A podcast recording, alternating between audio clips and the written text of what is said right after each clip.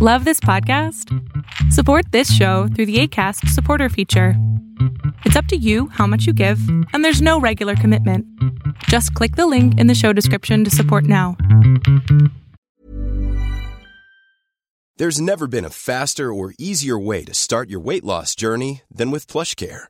PlushCare accepts most insurance plans and gives you online access to board-certified physicians who can prescribe FDA-approved weight loss medications like Wegovy and Zepbound for those who qualify. Take charge of your health and speak with a board-certified physician about a weight loss plan that's right for you. Get started today at plushcare.com slash weight loss. That's plushcare.com slash weight loss. plushcare.com slash weight loss. Everyone knows therapy is great for solving problems, but getting therapy has its own problems too, like finding the right therapist, fitting into their schedule, and of course, the cost. Well, BetterHelp can solve those problems. It's totally online and built around your schedule. It's surprisingly affordable too.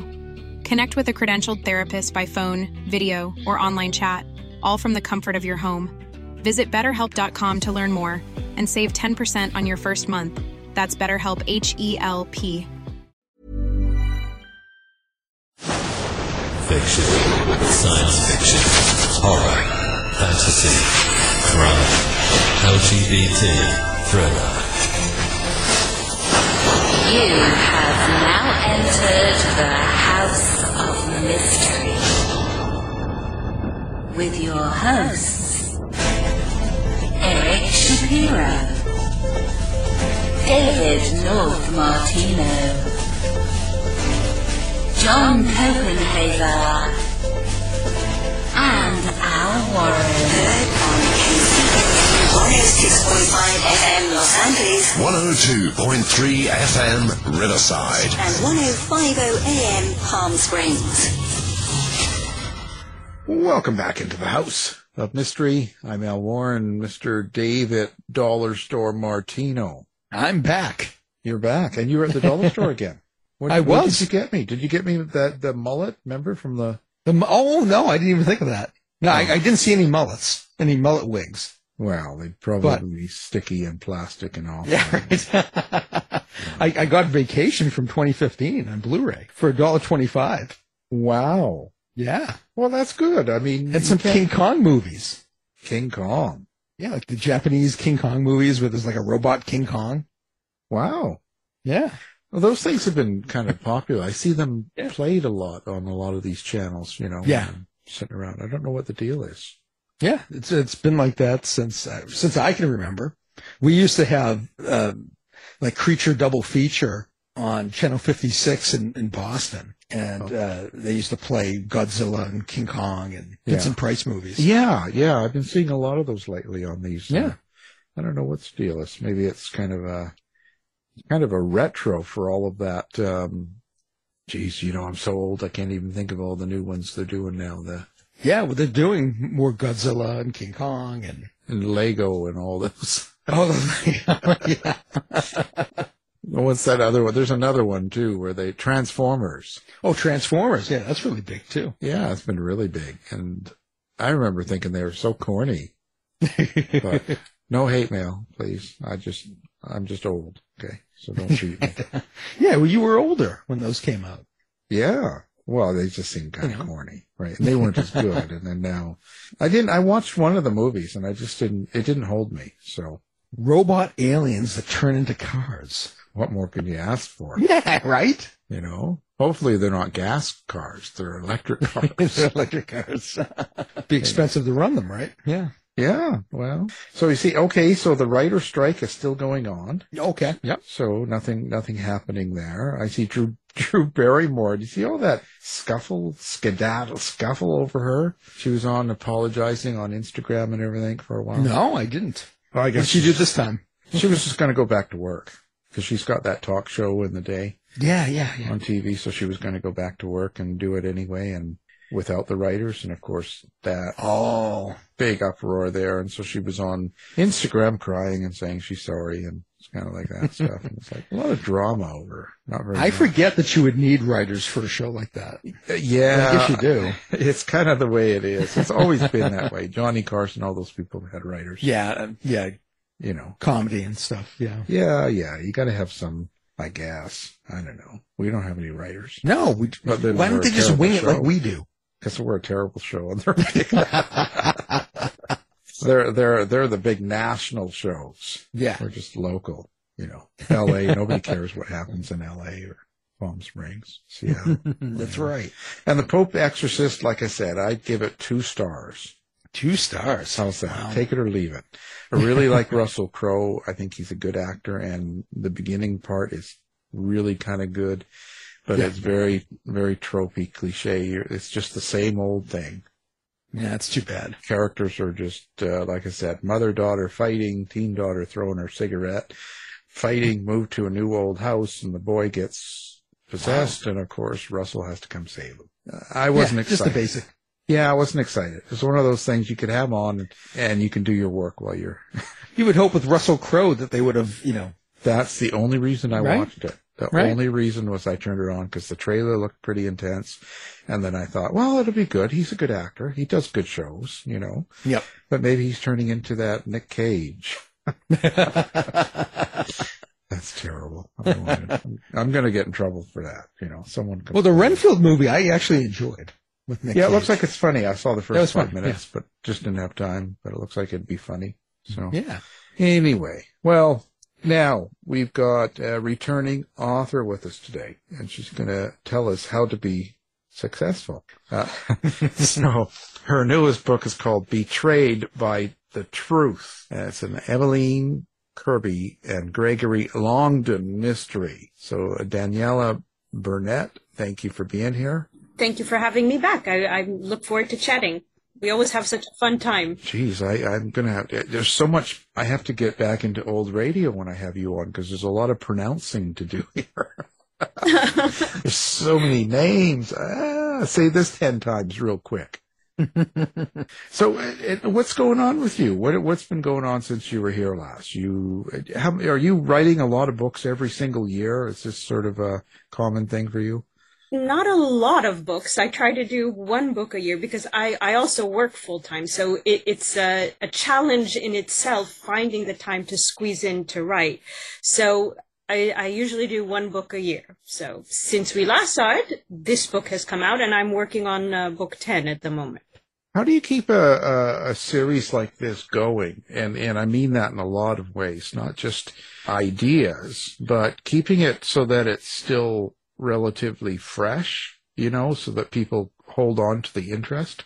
Well, uh, a key thing is they're all, uh, as maybe some of your uh, uh, listeners don't know, just to refresh their memories, Emmeline Kirby is a journalist. Um, she's the um, editorial director of investigative features at a paper called The Clarion, and her husband is Gregory Longdon, and he's a quote unquote former jewel thief uh, who is now an insurance investigator, but he still steals jewels.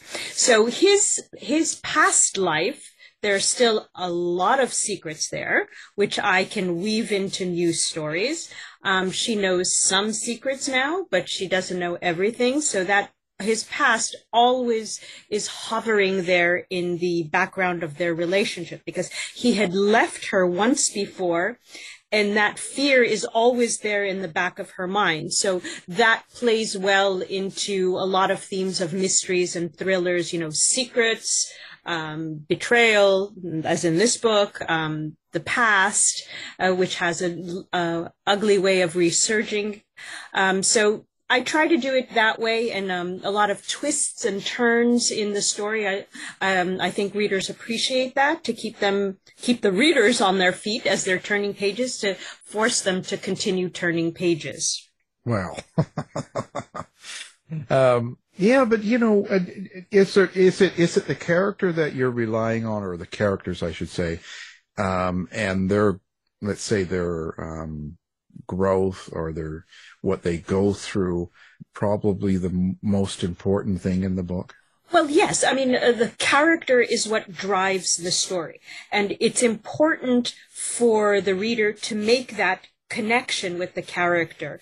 Uh, otherwise, why would they bother t- uh, buying the book? So it's important um, to make that connection as well um, for the characters to grow because in real life, everybody changes. Nobody stays the same. I mean, your essential nature stays the same, but we change um, based on the people we come in contact with, the situations we are put into, um, opportunities that we've missed um, or taken advantage of. So all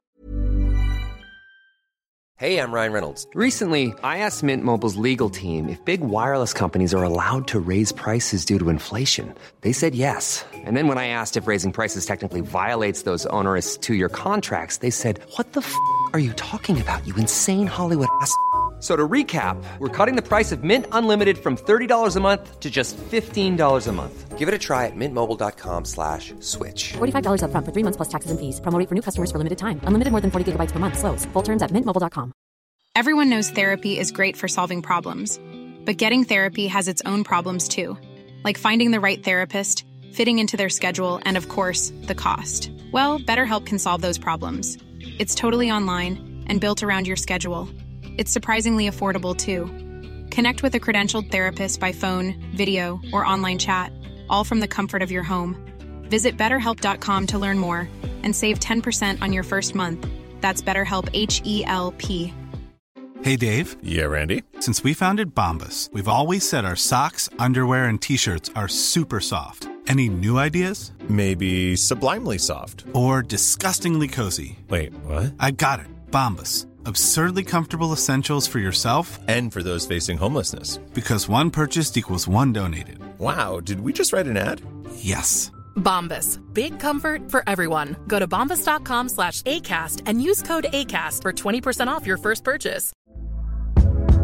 Hey there, it's Michelle Norris. I'm host of a podcast called Your Mama's Kitchen. When I travel, I'm usually looking for a way to find a taste of home when I'm not at home. And one of the things I love to do when I am at home is entertain. And Airbnb allows me to do that. When I was in California recently, I rented a house that had a great kitchen. And when we were sitting around the table, we're all thinking, we're in someone else's house. Someone could be in all of our homes as well.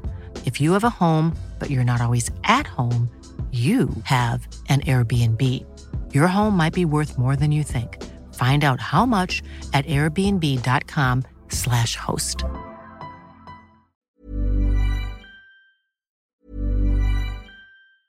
Even when we're on a budget, we still deserve nice things. Quince is a place to scoop up stunning high-end goods for 50 to 80% less than similar brands. They have buttery soft cashmere sweaters starting at $50 luxurious Italian leather bags, and so much more. Plus, Quince only works with factories that use safe, ethical, and responsible manufacturing. Get the high-end goods you'll love without the high price tag with Quince. Go to quince.com/style for free shipping and 365-day returns. All of that, those confluence of um, influences, uh, makes a difference in like real life, as and it should in a book because a book is is not true it's not a real story but it has to have the ring of truth so that um, readers will um, feel compelled to continue reading that they want to find out what happens to the characters and what happens in the story. So is it that you actually do you kind of um, come up with ideas of what you want them to go through? Is that sort of how it goes?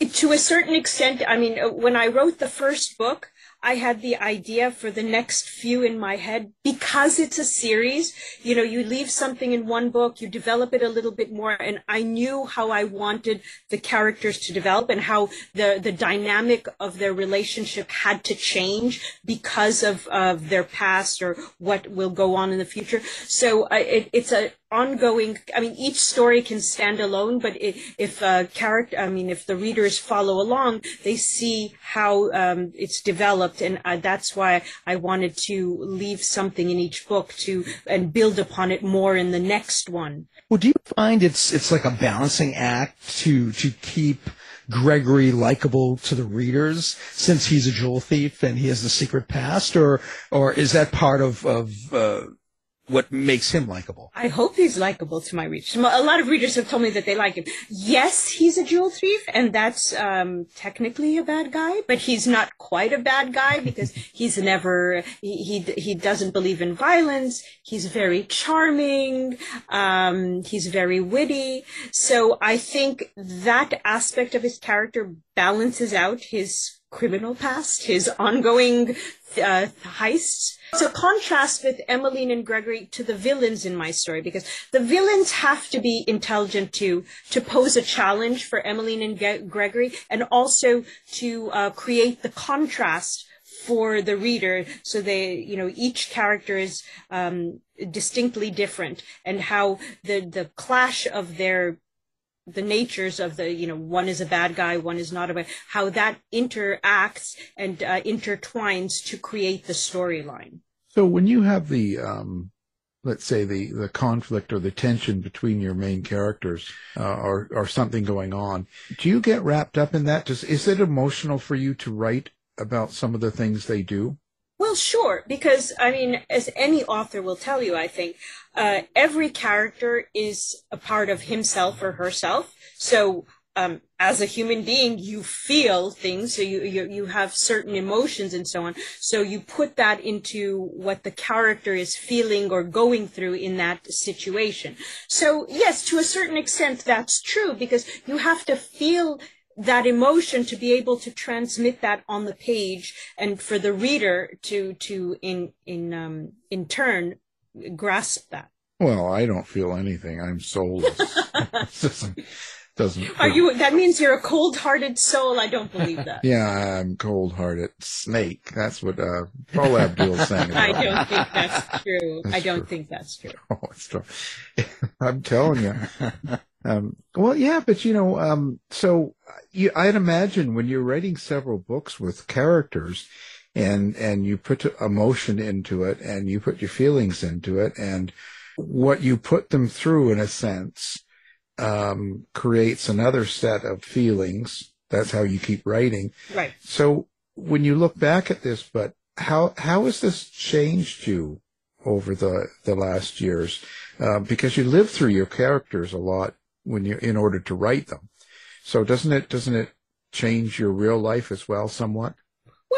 I guess so because um, Emmeline and Gregor will never forgive me for some of the things I put them through. Especially in this book, there's a twist at the end. I'm certain they will never forgive me for what I've put them through, but adversity is necessary um, to create interest. Um, and um, in another sense, if Emmeline and Gregory didn't have the adversity, their life would be really dull. what would they do with their lives if they didn't have a little bit of adversity from time to time? Yeah, you tell them to buck up. Yeah, that's true. Yeah. Deal with it. Yeah. And and so it's so the when you do something like this too, uh, uh, you know, you've got the stolen Fabergé egg. Yes. That vanishes, you know, and and um and things like that do you do you do a lot of research and things like it, the, the product itself of Fabergé eggs and what they're about and and or do you just kind of create it and use the name? Well, sure. I mean, uh, like an, an, inspiration for me can come from anywhere, uh, like a, a, snippet of conversation, um, and, a, a, place. Uh, uh, because my my my books um, place uh, setting plays an important role, or you know, an article. And as for this book, in terms of the Fabergé, I mean, of course, I knew about Fabergé eggs before, but I had read an article about a Russian oligarch um, who is um, whose yacht was seized because of uh, sanctions, and they found a Fabergé egg on his yacht. And I thought, uh-huh, that's very good. You know, they're covered, they're drenched in jewels and so on. Perfect for a jewel thief. Um, and then, um, just as a little history if some of your readers don't know, um, you know, f- there were uh, 50 Fabergé eggs, you know, commissioned by like Tsars Nicholas and Alexander between um, 1885 and 1917. And only 43 of those eggs are believed to exist today. So I thought, why not the Fabergé egg in my story to be one of those um, missing Fabergé eggs? You know, mystery and history play a lot of roles and they can intertwine and they put uh, kernels of ideas in my head. Well, that was my egg on that yacht. So that means you're under sanctions now. Should should we be Hmm. interrogating you? Yeah, no, I just I I must have left it there when I was on the yacht. Oh, I see. You know, having Just a little bauble, right? You carry around in your pocket. Yeah, and I just I was just showing it off to my friends there, all these oli- oligarchs, and they have Yeah. a lot of money. And I just I went for a quick lunch to Paris and With I Ivan and forgot it. Sergei, right? Yeah. Yeah, oh yeah, everybody knows that. Yeah. It was all a mistake. I see. Right. Okay, we'll give you the benefit of the doubt. Thank you, I appreciate it. Well, speaking of research, what goes into planning these heists? Um, is there a lot of research that goes into it, or how, how does that work? It really depends, uh, because um, when it comes in terms of the setting of my books, I've actually been to these places, so I can describe them for my readers. I, I like to make them feel like they're walking in my footsteps or in the character's footsteps. So in terms of that, um, there's not too. I mean, I when I'm there, I I, I learn about the place because I mean I enjoy traveling, so I like learning about new places and the people there and the culture because I find that fascinating, and it just makes you you know for me it makes me richer in that sense. So I like to transmit that. In terms of the other stuff, when I come across something like this of, about Fabergé eggs, um, I look into more articles about the Fabergé eggs. Um, uh, red diamonds also play a part in this book. So I looked up information about red diamonds, which are the rarest of the colored diamonds. So um, then I I get the facts, and then I the, uh, I try to weave them into the story I want to write.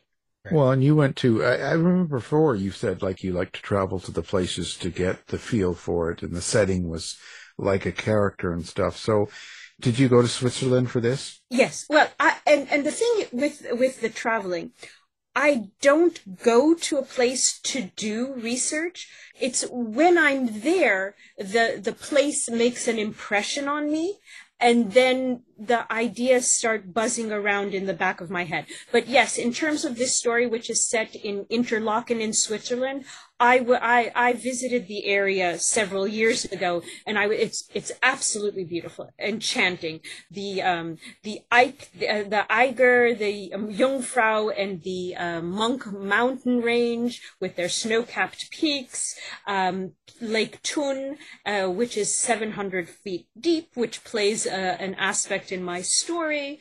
Um, all of these um, natural facts and history uh, play. They um, inspire me to with the story I have in mind. And how is the Swiss cheese? it's good. There are different kinds of cheeses, which um, I can also tell you. You know, um, Holland uh, is famous for its cheeses. I just came back from Amsterdam, so they have a lot of cheeses there. Not only Switzerland is known for its cheeses. Did you did you yo ho ho and out in the valley over the mountains? no, but when we were there, we did go somewhere, and they had someone do some yodeling for us. Oh, But but the, the it's it, the landscape is absolutely beautiful. We happen to have been there in uh, late, late summer, August, September, but um, I, I can only imagine what it's like in the winter time too, when everything is with a blanket of snow. yeah, yeah, and uh, I so you can really. Do you have a problem describing your your area, or I shouldn't say problem? It's like, well, how do you how do you capture that in the right words? Is that something that must be kind of a natural skill? Uh, I think so. Not not to sound um, boldly uh, uh, arrogant or anything, but I think so. Before I started with my mystery series, I I wrote two um, poetry collections, and they're completely descriptive. So I already had that skill set in mind. So I mean, granted, uh, a prose is different, but when it comes to the description, I I've already know how to do that. Yeah, it's an interesting sort of um, uh, way of. Everybody has a different way, but I just um, is there uh, particular parts of a setting that you focus on yourself that you find um, is the best way to describe an area or that people can pick it up? Well, it really depends because um, I've always loved the sea as well as the mountains. So, I mean, whenever I see such a setting, it's like automatically I'm like, oh how beautiful and then then i start you know in my mind how, what i see in front of me i i hope to be able to transmit to my readers so i, I think also my descriptive um, skills when I was little, I wanted to learn how to paint and paint in oils.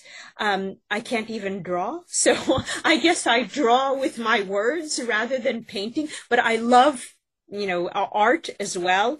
So um, maybe all of these factors play into my uh, writing. Yeah, it's it's a, it's a real interesting um, area of writing uh, because some people do it really well, and sometimes it just sounds forced. Yeah, that's that's a good word. I, I think I think it has to be that you really have to feel the setting and also to a certain extent to love the setting to be able if you love something then you're you're able to you're better able to uh, describe it. So i think i think that that's like the biggest factor the, in that you were talking about poetry, and it just uh, reminded me. I, I, was just over the weekend. I was taking a fiction course with a best-selling writer, and he said that one thing that he does is he reads poetry out loud for like ten to fifteen minutes before his, the day's writing session. I was wondering, do you do you have any rituals that you do uh, before you begin writing, or do you just just sit down and start?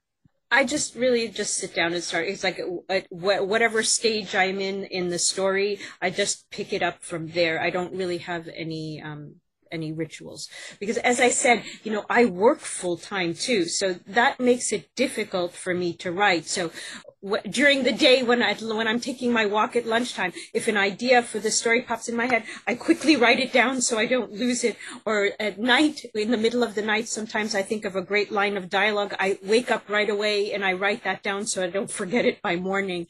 so um, other than that, it's just you know I always with before I start writing each book, I have the idea for the story planned out in my head. I don't do an outline, but just the basic idea. I know who the killer is. I know what I want to happen. And so I, at least I have something to follow as I go along. Of course, another a great idea might come along the way and I introduce that in there, but I have the basic plot in my head before I even sit down to start writing the book. So that's why each day I can just pick up at the point where I left off previously. Yeah, it's it's an interesting idea. I always just drink coffee and smoke crack, and you know. I, I drink all... tea. I don't like coffee. I drink tea. Yeah, I don't like coffee either. It's mm. just the thing to do, mm-hmm. right? You know, I follow the trends. I mm. have to. And it, so now, when you're writing about a bad character, yes. in the book, mm. how do you how do you approach that? Like, how do you get into the mindset of the bad person, and how how much do you describe them, or, or do you do you kind of get more behind the whole character, or do they just come in and create the turmoil? Well, they they do create the turmoil. I mean, in terms of in this book, uh, let's let's take a, a, a an example. The there's a, a Alexander Colefax, who's a hotel magnate. He's um, he's one of the people who is killed but you know he, he's supposed to be uh, a philanthropist an art connoisseur. But then we realize when the, when emmeline and gregory start peeling back the layers of his life he's he has no scruples. And he doesn't shy away from murder and blackmail or treason as long as if um, his empire would prosper. And he has uh, his coterie uh, involves a Russian mafia boss, uh, the son of a Kremlin elite, and uh, a spy in uh, a Russian spy in MI6. So you know, I've I've always loved spy thrillers and um, spy stories and, and mysteries in general. Plus. Uh, articles about such things, you know, Russian betrayal and Russian spies and uh, defectors. They all are those kind of articles always attract me. So um, I'm able to weave that in into the villain that I'm creating. Um, so, as I said before, you know, inspiration comes from everywhere.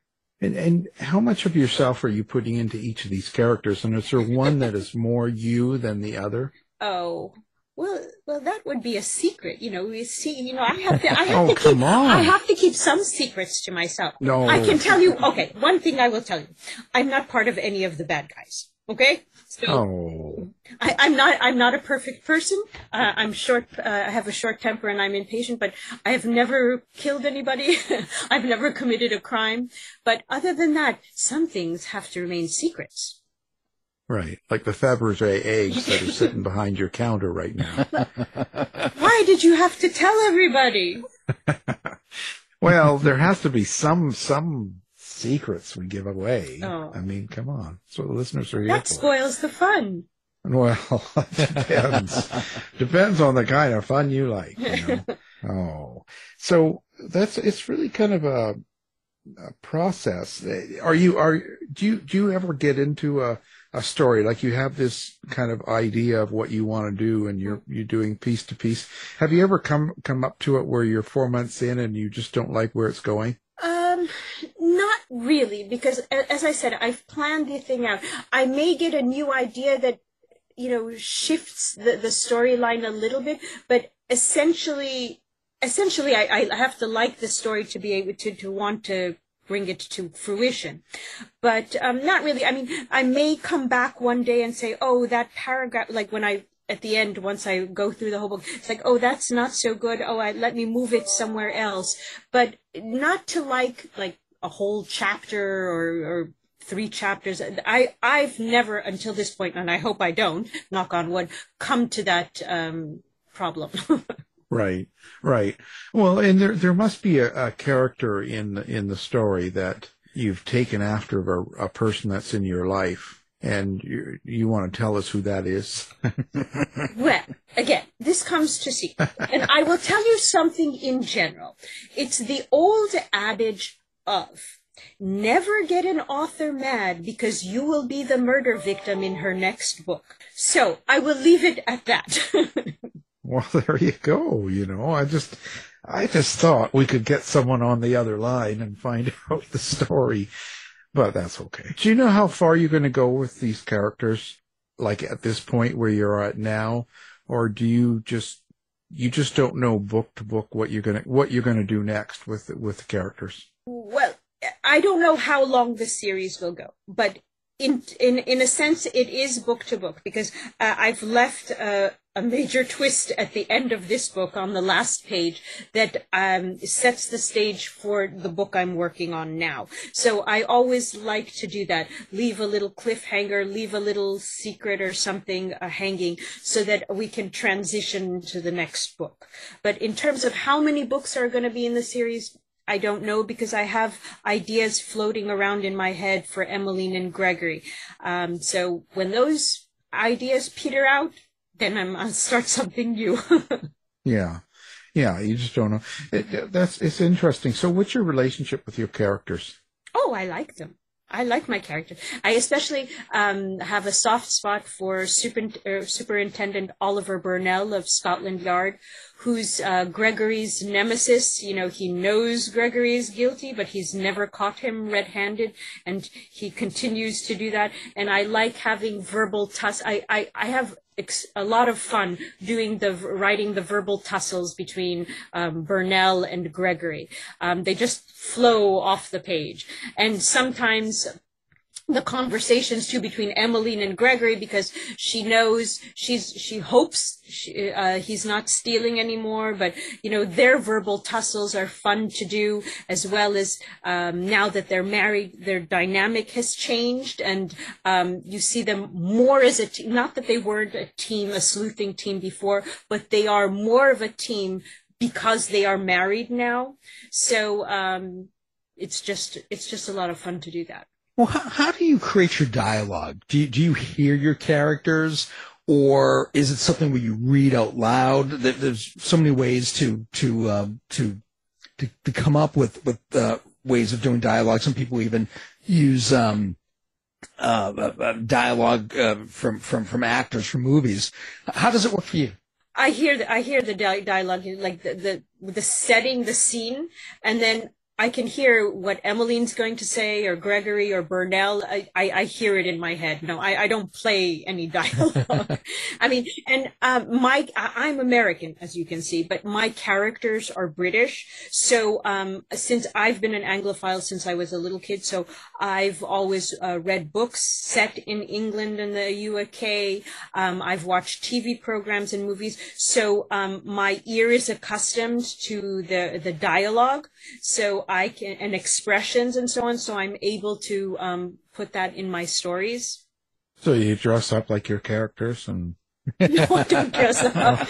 I don't dress up. No, there's no there's no play acting like here. It's all just evolving in my head. Well, it's it's a method, right? You could just like you yes, know, it's like- true. No, it's true. I'm not knocking that, but I I don't happen to do. Oh, jeez, you know, I'm I'm in my dress all the time, and, and, you know, playing all these characters and stuff. I don't tell you, you know. Mm.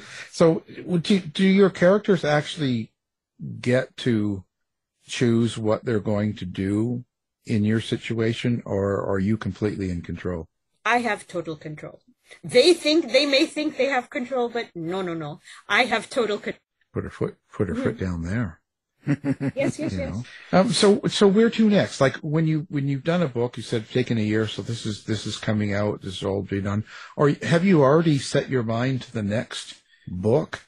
Or Yes. you do. You've already got that kind of going, or it's in your yes, mind. Yes. Wow. hmm yes. Yeah, it was because, as I said, you know, um, it, it is a series, and I knew I was going to leave something hanging at the end, so I have to move. That that moves me into the next book. So I had to have that idea already percolating in my head while I was writing this book. Right.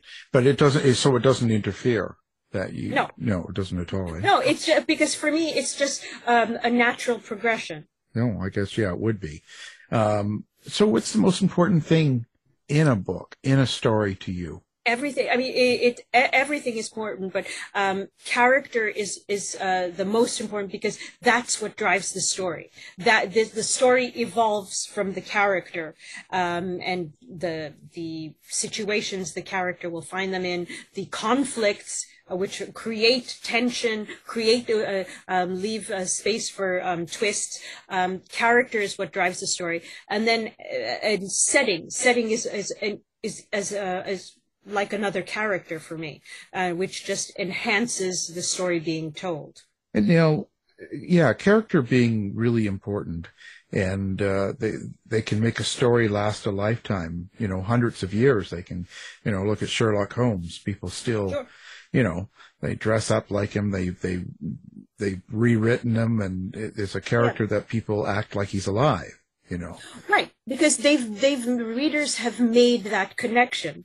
You know, yes, it's a character from a different era, but they've made the correct connection, and they admire certain parts of his character. Um, they they they don't others, but I mean that's again that's natural because we all have um, good qualities and we have flaws. So. Um, you you don't uh, everybody makes uh, you don't dislike someone for certain things and not like them for something else it's it's just uh, that melange of different things makes the person in real life and a character and th- that's what readers choose to um to follow i mean if you don't like the character you're not interested in the character why bother reading um, Sherlock Holmes's adventures or Emmeline and Gregory's adventures? It's like they they don't they don't make an impression on me. So right. Well, I don't have any flaws. But who's your Sherlock Holmes character? Who would be your character that you think is the uh, makes the most impact? And I know it's it's it's a tough situation to ask someone to choose, but uh, is there one character that you think resonates with readers the most? In my books, Yeah. Um, I think it has to be Emmeline and Gregory, the two of them. They're inextricably intertwined, even though they are so different. Uh, but their differences um, make their um, sleuthing uh, so uh, palpable and exciting because they're coming from two different directions. So I don't think the stories would be um, as exciting if one was not there and one was. Um, even if you liked the the one that's there. So uh, I, I, would have to say Emmeline and Gregory. So the two of them themselves, each of their character, um, together they create almost a new character. Yes, exactly. That's exactly the point. They they bring different um, uh, strong suits to the um, to the situation, and that that does create another character. That in itself also makes it. I guess that also gives you a direction of how you're going to write them.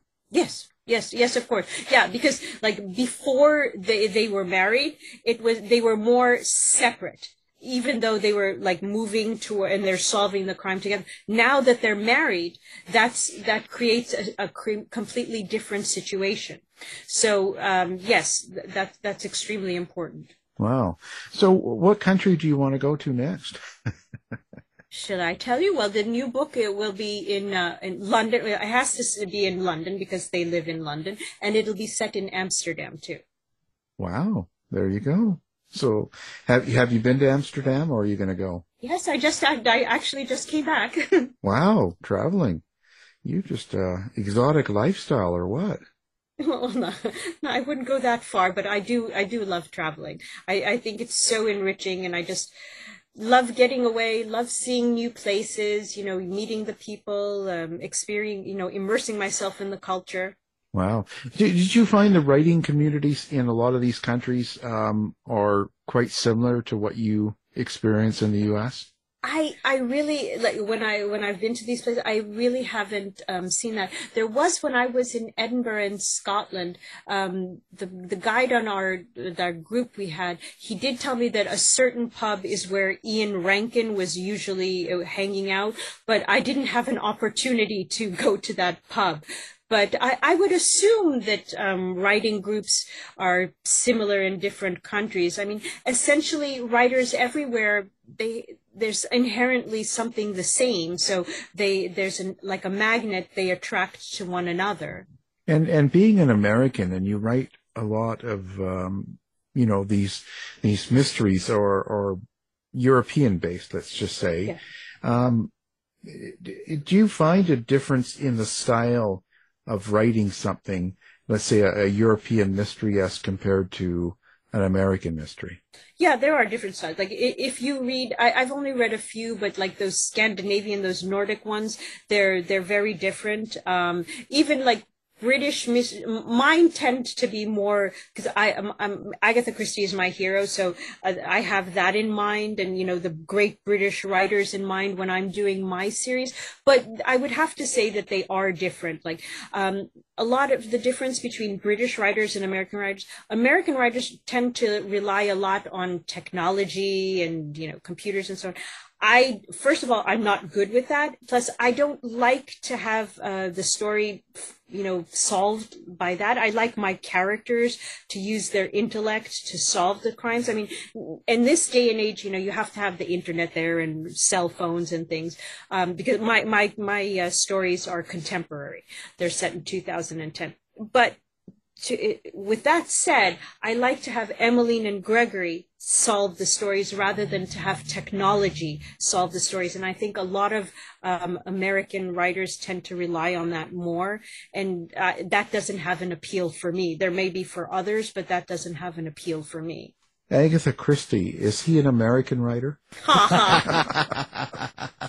No, the grand dame of mystery. so, what's your what's your thoughts then on um, the publishers in the new versions, uh, new publishings, of republishings of, of Agatha's books being, um, let's say, edited or changed to fit the times. Do you, do you like that? I disagree with that. I yeah. disagree with that completely because she wrote in a certain period. Uh, it, it, she's describing the period of the time. So um, if you dislike what the story is, then you can use that as a history lesson to say what was wrong during that period of time. But to go in there and completely change the story to fit you know 2023 i disagree with that completely it's like you know when they go in and they colorize black and white movies i'd hate that Yeah. i grew up Mm. watching black I, I i hate that when they go in there and colorize it just so it can appeal to somebody you know uh, one of the gen gen z today or something Yeah, like yeah. It was. It, it's for Dave, you know. It's not for. no, I don't like that either. Yeah, Yeah. I don't bothers like that either. I like I like black and white. Yeah. What, what what about speaking of movies? What about the the, the recent Agatha Christie movies, the the adaptions and stuff? Have you seen them, and, and what do you think of uh, what they're doing with her work? the the first uh, the, the murder on the orient express with kenneth branagh i thought that was pretty good the second one death on the nile Hmm. i think it was a huge tragedy. They completely they were introducing as we were just saying they were in, introducing themes from today and Right. introducing characters that were not in the story. I think it was a huge tragedy. And there's this new one coming up a haunting in venice. I'm not even going to try that one. It looks it, it looks like they made it more like a horror story Yeah. rather than a mystery. So the, and i i don't like science fiction and horror so i'm not even going to that one. Yeah, yeah. Well, Dave's got a book you like to read. horror, yeah. well, I, I write some horror and some science fiction, Oh, do you? but it's I- I okay. didn't- I'm- you know, no, a, a lot of people like it. it's just it doesn't appeal for me, Oh, and yeah. it would keep it would keep me up at night if I read something like that. that's the idea, Yeah, okay, then, then, then you've you've achieved your goal. right? Well, I thought that Gregory Longdon's going to turn into a werewolf. No, Oh, No, come on, just think about that. That would be fun. no, he's suave and dapper. No, no, no. yeah, no, well, the werewolves can be that way. Yeah.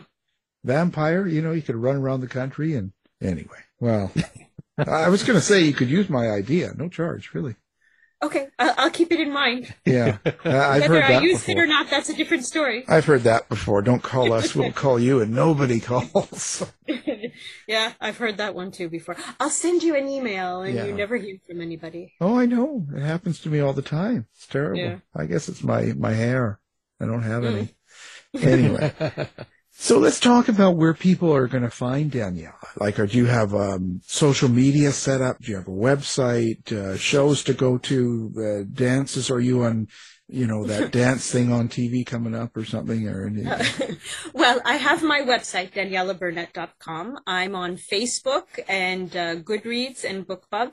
And um, if anybody, uh, any of your listeners will be here in New York on October 12th, I will be doing a reading and book signing at the Mysterious Bookshop in Manhattan. So I would love to see anybody. And um, my website has um, an email address. Somebody can drop me a little note. I'm always, I, I always like to hear from people. So um, Hmm. I'm looking forward to it. And BookBub. So, so do you, do you work that at all? I I've never really worked that um that website. I, well, I list, I, I, you know, like Goodreads, I list the books that I've read there, and I, I've made connections with other authors. So, you know, it, it's another, it's a, a networking type of tool. Yeah, yeah, because I know they do sales, and I know some writers that do things and get really into it and all that with BookBub, but I never have. So I just wondered if.